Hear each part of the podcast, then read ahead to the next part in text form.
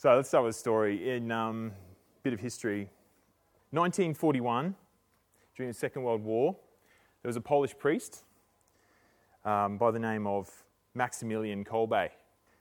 And he was arrested by the Gestapo and he was taken to Auschwitz concentration camp because he was hiding Jewish refugees that were in Poland at the time.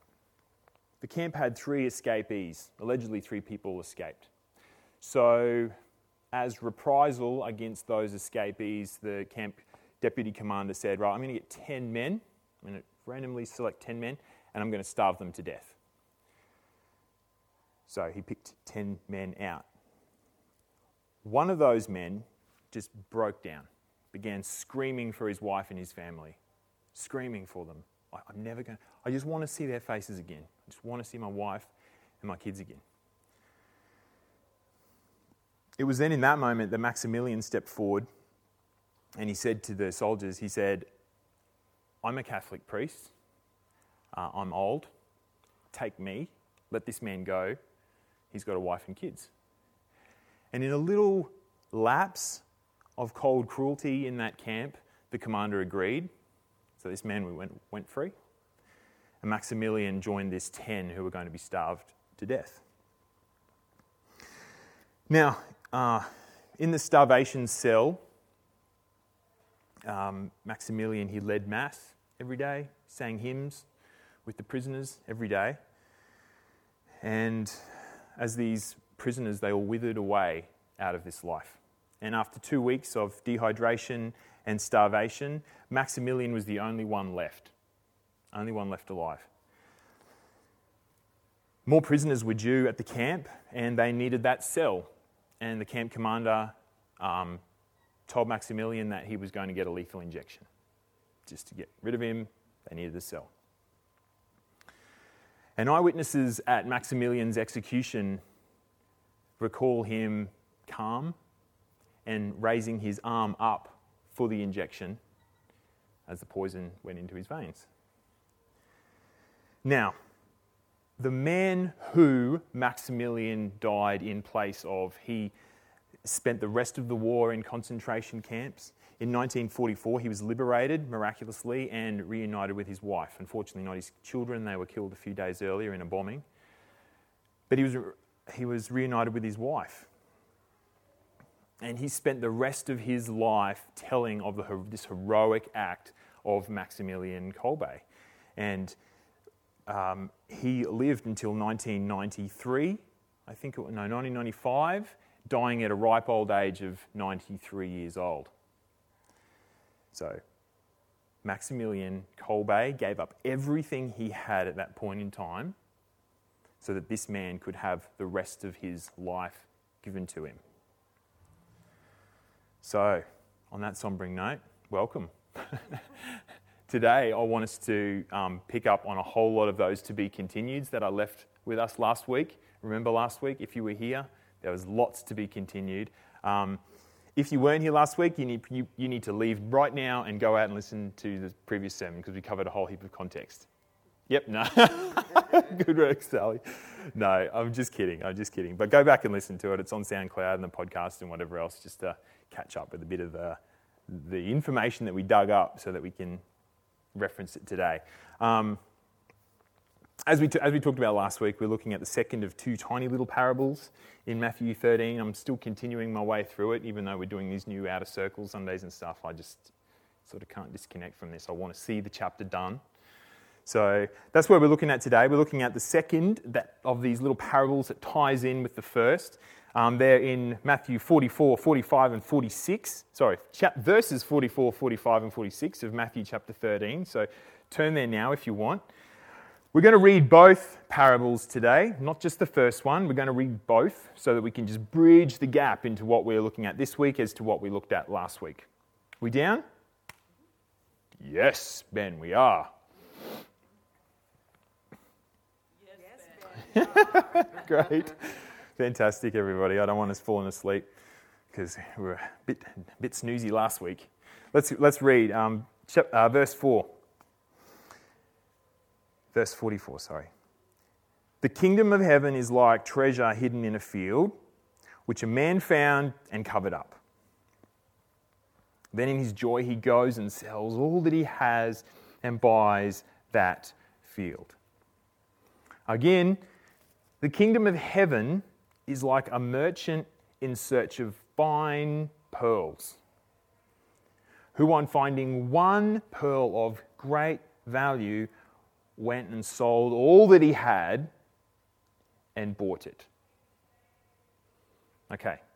So last week, last week we unpacked the first of those densely packed little parables, um, and we explain, we came to the explanation. My understanding of it is this: the field as the world, as Jesus has talked about it, and he's um, interpreted that way from the previous parables, which I see this whole chapter sort of being a, a flow of parables, maybe in a day where Jesus is beside the sea, firstly. He's talking to a crowd. He moves off with his disciples. They go into a house and he's explaining a little bit more to them. It seems to be this arching day, morning, afternoon kind of thing that's going on there. So I think Jesus is explaining the world here, this, this field as the world. And then we interpret this man, the only man who can actually buy the world, who actually has the resources to buy the entire world, as Jesus. So we saw the man um, explained himself as Jesus there. And come to think of it, actually, when you look about all these other parables in, in, in Matthew chapter 13, I think Jesus is the main man in all of them. I think he's the man who's scattering the seed over the soils. He's the man who's scattering the sons of the kingdom in the wheat and the tares. He's the man who plants the, the, the little mustard seed that grows into the big shrub. He's the man who buys the field for the treasure in it. And, spoiler alert, today he's the man who buys the, the pearl. Exactly. With that American accent, Nadine. Love it. The pearl. You've got to express the pearl. Great. So that's, that's my understanding of it because Jesus is the most active man in this world. All right, he's the one planting, growing, nourishing, building this kingdom that he's, he's explaining here. Okay? And then, with a little bit of digging, last week we also nestled into the fact that I think this treasure in the world is Israel. All right? It's, it, it just became like everything else in the world, it just fit in with all the other nations around it. There was nothing there. Jesus died for it, bought the world for it, but then it's sort of covered up again because, well, they rejected their Messiah. And they're still not pointing towards God. They're still not glorious treasure out on display like it should be or invested like it should be. But their time's coming, as we see, like in Valley of Dry Bones, Ezekiel, all those sorts of things. Israel will come back to life and they will know who Jesus is. So that's where we'll leave them. But last week, we asked the question of these two parables, like, as they're so similar in structure, they're so similar in structure, do we look at it as option one, just an, an understanding of people's right attitude towards what they do when they obtain this kingdom? Or two, is it Jesus or is it God, Jesus and God talking about uh, the same way he relates to two separate entities? And then the similar kingdom growth that comes out and bubbles up and is deep rooted out of those two entities, both of his, God, both of his people groups. Because I think it's the latter, because I think it's a little bit deeper and richer and more vibrant than the way we commonly apply these parables.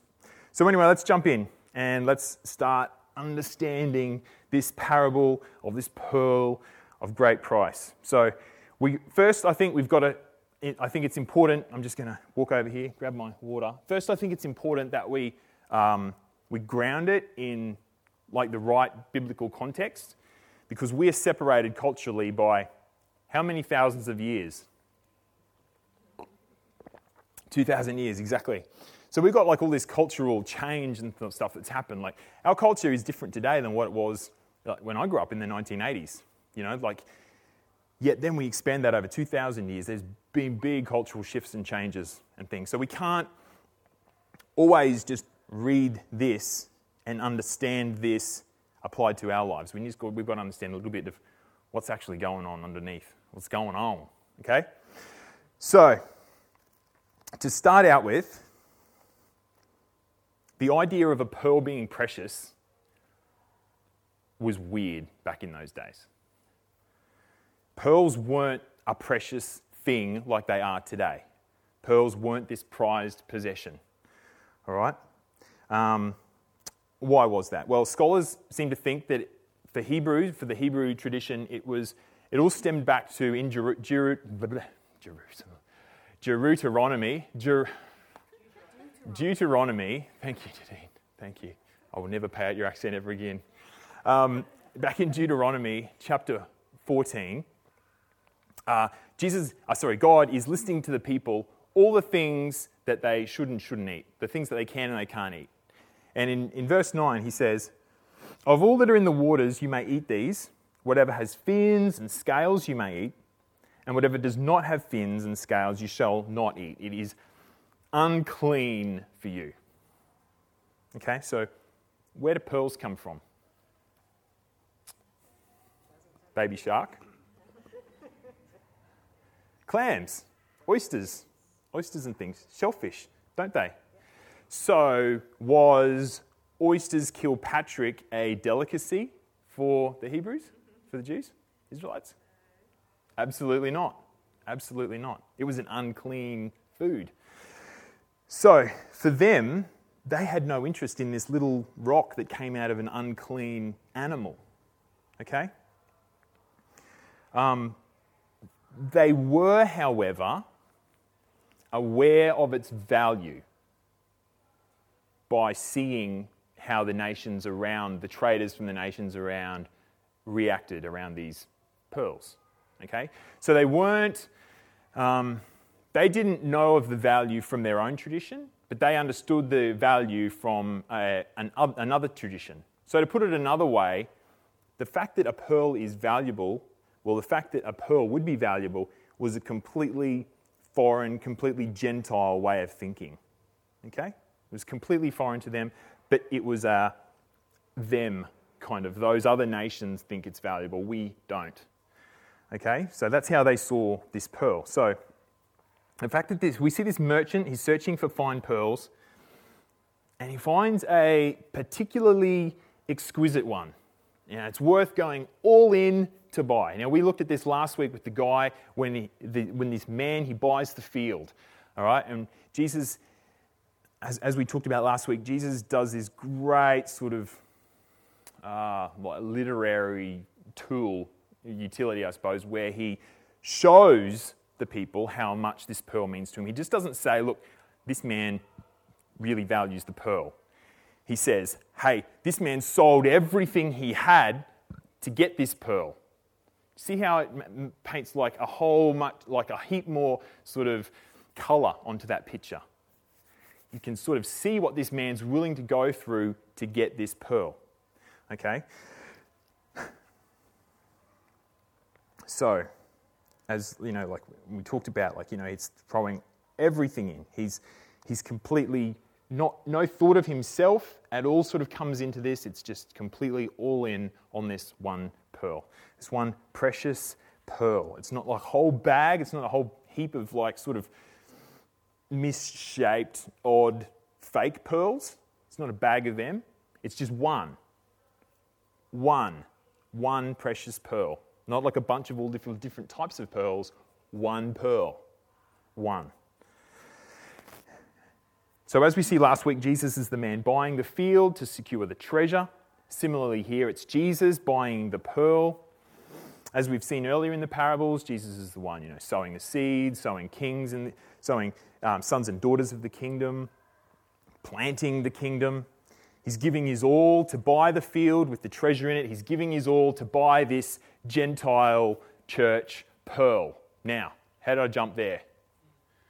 That was a big jump. Explain that, Ben. All right, let's go.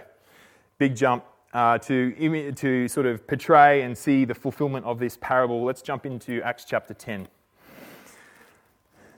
And we'll, uh, we'll explore this imagery a little bit more.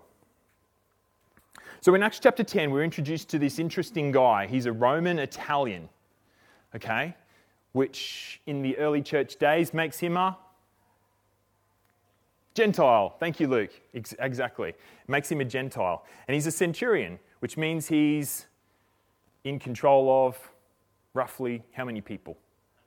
Roughly 100, exactly. Roughly 100 um, Roman soldiers. And this is the really cool bit about him not the fact that he's a Gentile, or he's from Italy, or the fact that he controls 100 troops. But the fact that his name is Cornelius. I just love the name Cornelius. it just sounds really wise for some reason, doesn't it? Like Cornelius? Cornelius, you know? Or maybe it's just me growing up in the 90s with the Baa comics, the Baa cartoons. Did anyone? Oh, yes. I'm so glad you're on board with this, Tonya. You must have kids my age or something. Is that what it was? Or you, were you a fan of them? Oh, yeah, they go back to my childhood. Really? Baa? Really? Oh, wow. We've learned everything today. If nothing else, Baa goes back a while. But anyway, Baa was like this, and Cornelius was this. Oh, we're getting way off track here, but I feel like I've got to close this loop. Baa was this, he was a military commander elephant and he had a monocle and he was very old and wise. Exactly. Babar. Babar? Okay, whatever. Anyway, Cornelius, it sounds like a really wise name. But we're, we're introduced to Cornelius here in Acts chapter 10. So Cornelius, when, you read the story of Cornelius, he's seen as he's sort of he's, he's this he's this Gentile guy. He's he is seeing this Jewish movement happening around him. He's respectful of this Jewish movement's God. He's praying to this Jewish movement's God. He's giving generously to the people that are around him. Um, and you kind of get the impression that he's kind of working it out. He's wanting to be part of it, but he's just like, I'm kind of out. Like I'm kind of on the out here a little bit. I'm not really one of them. I'm not one of them from like a blood perspective. I'm not one of ethnic Israel. I don't know. I, I want to follow. He's sort of following from the fringes. So anyway, because at, at, this point in time, like there was no churches for him to just go and join. Like this is this is Christianity in its really early fetal stage. This, at this point in time, it's kind of just like a little small Jewish sect off to the side. No, no real churches had sprung up or taken off yet. And so, randomly, uh, or not very randomly, obviously, because everything that God does is not of random, but this angel of God shows up to Cornelius. And Cornelius is just wide eyed in terror. What do you want, Lord? What do you want? He's got that recognition that this is somehow of God. This is a Lord, like he, there's a reverence aspect there. He's, he understands that much. The angel then goes on to explain. He says, Look, like God's seen your prayers, God's seen how you're conducting yourself, how you're giving to the people around you. Um, he, he knows you're searching, trying to search him out. Get one of your servants and go to this place and collect this guy called Peter because and bring him back to yourself and he's going to tell you more. Okay. Meanwhile, the next day, 60 ish sort of kilometres down the coast, Peter. He's having his quiet time, he's having his prayer time up on the roof of his house. And he's distracted, he gets hungry. He's only a man, got to have, dog's got to eat. Big dog's got to eat. He gets hungry, and then he, so then he goes down, he's cooking himself up a feed, and he falls into this trance. And he sees in this trance this sheet of coming down from heaven, and in it is all types of weird and wonderful animals. And then he hears this voice coming at him, and it says, Peter, get up and eat, or kill, rise, kill, and eat. Like, go and eat some of these animals. And Peter's like, no, no, I've never eaten anything clean. I'm not touching it. I'm not touching it. And this voice comes to him and says, Peter, what God's made clean, don't, don't call common anymore. This happens three times, and then this picnic blanket smorgasbord thing of unclean animals goes back up to heaven. And Peter's just, what do I do with that? That is the strangest dream. Like, was I just tripping out because I was really hungry? or what? Like, that is so bizarre. So bizarre. So Peter, he's, he's confused. And then he hears a knock at the front door, and there's these people yelling out for him. Hey, we're looking, we're looking for a Peter guy. Peter, is he around here? Peter goes down, and then these guys, they're, they're Cornelius' servants, and they introduce him and, to themselves, and then they tell him the full story of what's happened, why, why they've been sent to, get, to collect this Peter guy, and then the Holy Spirit tells Peter, hey, hey, go with them. Go, go with these guys, it's okay. So a couple of days later, Peter and, and, and he, the guys traveling with him, they're back with Cornelius, and this whole vision is starting to really make sense for Peter now, okay? While he's talking with this Cornelius guy. It's that vision that he had is making sense. He's realized that this door has been flung open for everyone to come into this kingdom. Now, okay, not just it's not just a Jewish thing anymore. This is Gentiles. This is everyone. Anyone, any human on this earth can come in now. So Peter tells Cornelius' house the great story, the good news of Jesus Christ, his life, death, burial, resurrection, what they've got to do now. They've got to go out and make disciples. Like, you know, this is the church, this is this kingdom rolling into town. Let's get this thing moving. This is what Jesus started. This is it. And then the Holy Spirit floods into that room at that moment, and these Jewish guys with Peter are just blown away by seeing these Gentile dudes, just the Holy Spirit lighting up their praise and their voices in this moment. And then they are baptized. Like, it's just a great, great picture. And it's like now, Peter, this Cornelius guy, you guys are all in this together. This is what this church, this is what my kingdom, this is this movement, this is what it's going to be. Okay, Gentiles, everyone in on this. So, awesome story. How does it relate to our parable? So, this, this vision that Peter gets of these unclean animals and the sheep, and this voice then that proclaiming that God's made them clean, imagery toward these, that's, it's imagery towards these unclean Gentiles being accepted, being allowed, being opened up and allowed in. Okay? And that now this message of, of Jesus' life and death, burial, resurrection, it's now to start blasting out through them as well, through the Gentiles. All right, this is going large. Okay, it's not just staying in Jerusalem, it's not just staying in Israel, this is going to the ends of the earth. That's what this imagery is.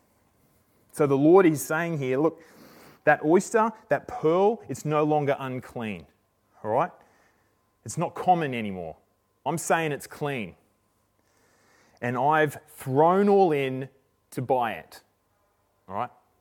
I've, I've, I've, given myself, I've given everything I have, I'm buying it. It's mine. Just like that treasure in the field, Israel in the world, look, that man, he went to his utmost of lengths to buy it. And as you know, was God's promise to Abraham, you know, through your, you know, your seed, all the nations will be blessed through me. As it, so Jesus has come, bought the world he wants Israel. He's bought the world. And, and it's his now. And he's made this, similarly, he's bought back the whole world. And now he's making known that this once unclean sort of bunch of Gentiles, this Gentile world, has also been bought by Jesus' blood. Okay? It's, it's as well, it's, it's also in this amazingly huge price that's been paid. It has been bought as well through Jesus' like, excruciating and messy and bloody, gory, like passage into and through and out of death. Okay? If you, if you think of that imagery like into, through, and out, it's like a full pass through. It's like in the in the bow hunting world, like if you get a pass through on like saying you're saying like shooting a pig or something, you, try, you aim it, it's like this is getting crazy, isn't it? Um, you, you, shoot like an arrow, and the broadhead on the arrow punches through its lungs, punches through its heart, and punches out the other side. That's what you call a pass through. And it's, it's the quickest way to just knock that animal straight out. Like it's, it's gone, it's dead straight away. And I love that imagery because I think of that as Jesus with death. Like he's just punched in, punched out, and it's just gone straight through, it, and it's just completely immobilized. It's death is death is dead. Yeah. Okay now that I got that crazy imagery out of my head. Um, so, we see in these two little parables God giving up everything to buy his peoples, okay? To buy his people groups for himself. Firstly, he's buying the world with Israel. Now he's buying the, the pearl. Everybody, everybody who wants to claim Jesus as king in their life, any, anyone, doesn't matter, I don't care who you, where you're from, anybody can come in and be part of this. And that's what Jesus is saying, that's what he's bought. And that's what, that's what makes up this one people, God's people, the church. It makes up all of us. That's why we can, you know, we can say, you know, we can hang out with Fidel, our brother. You know, we can go to another country and we can sit in a church in Africa or we can sit in a church in Asia or wherever else and we can worship the same God together because we all want one giant family. It's like me and my Iraqi neighbors. Like if they come to know Jesus, we're all in that pearl together. Okay? We're all one big family. So, now, as we see this global church as this pearl, let's just look at a bit of the ontology of a pearl and just mine some of the deep imagery out of it that Jesus has left for us here. Like, we've already established that a pearl comes from an oyster, but how does a pearl start? Does anybody know? A grain of sand. Yeah. It starts as like a foreign object, an irritant. Exactly, Nadine. That's a great word. Yes, it starts as an irritant, like an irritation. Okay? It's this little foreign object or a bit of sand or whatever inside that shell. Except the oyster, instead of ejecting it, instead of repelling it, instead of pushing away from it and separating it from itself, or just getting it in house and just destroying it, it, doesn't do that. It begins to coat it in this strong, resilient, like iridescent sort of substance. It's called nacre. I think that's how you pronounce it. Nacre, I think, is what this pearl's made of. And layer onto layer onto layer.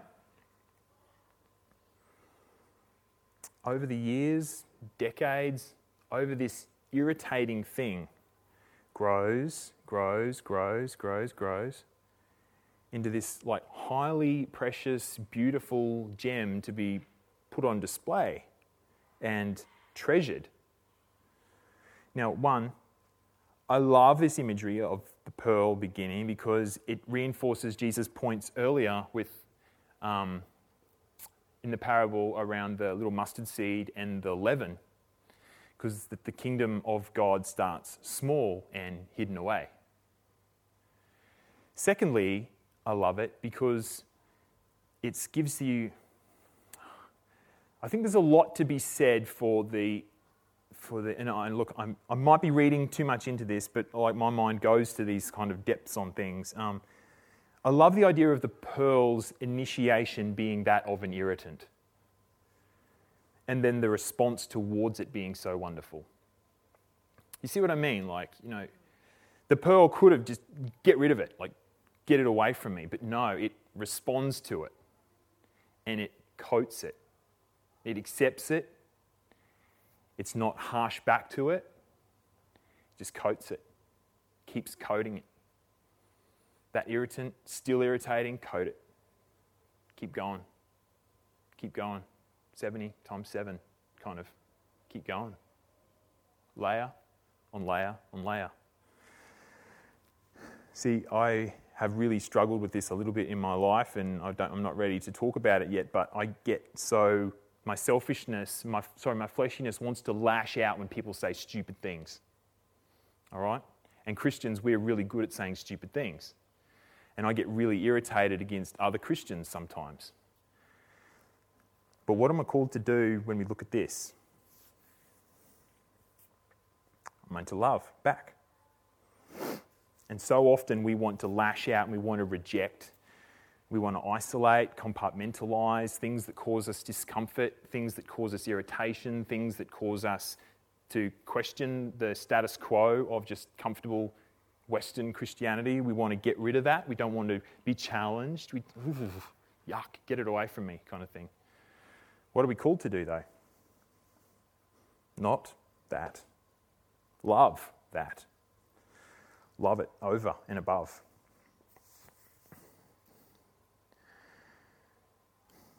So, what example did Jesus set us in this? See, when he came to buy the field with the treasure in it, he gave up everything he had. And when he buys the pearl, he gives up everything he has. Everything. All right? So, we, like Isaiah says that. Um,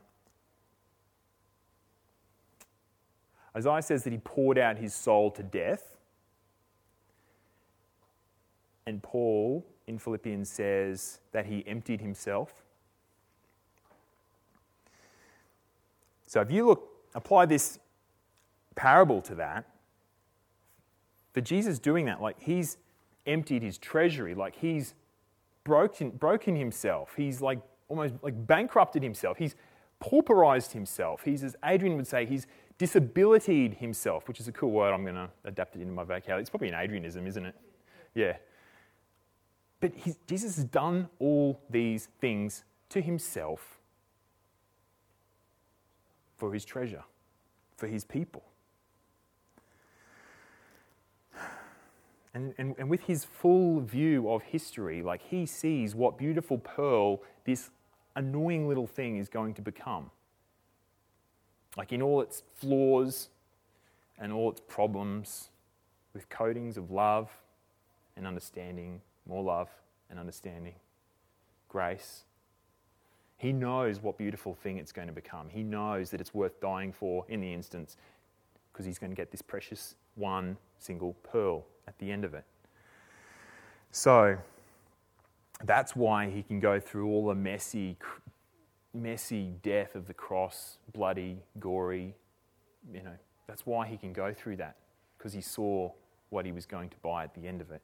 He sees that. He understands his church, which is why you, Gentiles, sitting here in Willowburn, little old awkward Willowburn, uncomfortable Willowburn.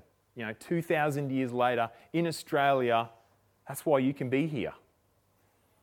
Because Jesus did it for you, and He did it for you. He did it for you, and did it for you. And all of you that I didn't catch eye contact with then. But you know what I mean? Like, this is us, this is the church, this is what we're called into being. So, that's our example. Jesus responded to the hatred toward him in just love and giving himself up to it entirely. Entirely. As have, let's just, we'll leave it there and we'll just look at our, the world since Jesus. Like, as have many Christians who've followed in his footsteps. We can look at secular history now and see how many Christians have done this. Our brother, the Catholic priest in the intro, Maximilian Kolbe, he's one of these guys, okay, who responds in not rejecting that irritant, not expelling it, not destroying that little annoying speck like he so could have. He could have just, you know, taken it and just run away and, you know, just, who cares about that other guy? Who cares? I'm just going to ride my days out here. He could have. But they've given up themselves to respond in love as Jesus did. Over and over, over and over. And through it's this completely upside down way of thinking in comparison to the world. If in this world, if someone hurts you, what do you do back to them? Exactly, you punch them in the teeth or the neck or something. You know, like it's completely opposite. If, if in this world, if someone's strong, you must be stronger. If someone meets you in court, you must get bigger, better lawyers on side. If someone tries to take away your rights, no, you get more lawyers. You go to the media you start a campaign, you fight back. hey, I could say so much there. But I just, want to, I just want us to bring us back to this imagery of this precious pearl that's just continued to grow wherever it's found by Christians responding like Christ would have. Okay? It's, it's, this little kingdom, this little pearl has grown through history like thinking back to, you know, Owen Barfield with C.S. Lewis, J.R. Tolkien, like those guys in that little pub in Oxford, okay? That little pearl was growing there. In a little hidden away place where you would not expect it. Also, it's growing in a not so hidden away place where you still would not expect it. And Kanye, whenever you're listening to this podcast, I'm cheering you on, brother. But you know what I mean? Like, this kingdom can grow anywhere but it's this responding in love as well towards hatred. And Timmy talked about this so good this morning, actually, around the kingdom growth and loving those who hate us. And thank you so much, Tim, for talking to our kids around that, mate. That was great. So, just leading out into next week, open, sorry, Outer Circle Sunday, whatever we're doing, um, I'd love to go around and ask people, but I don't want to throw it to you with just only 30 seconds to think about it. But next Sunday, when you go out into the world or you invite other people from the world in around you, in what small, seemingly insignificant way are you going to coat love on something that would ordinarily irritate you that you want nothing to do with? Got an idea, Jen? You're smiling. It's true. Like I want us to, I want us to think about that. What's irritating you? Who can you not stand? How can you love that person? How can you add your little layer, add to that little layer of this growing, beautiful pearl of this kingdom of God that Jesus has started and Jesus is looking for? And Jesus has bought and he, he wants. And he's given up everything for it. Everything for it. So, how are you going to partner in Jesus under that, under the power of His Holy Spirit in doing that next week? Just think about that question. Because Jesus has given everything He had for this multi ethnic, beautiful, worldwide church, this pearl of incredible price.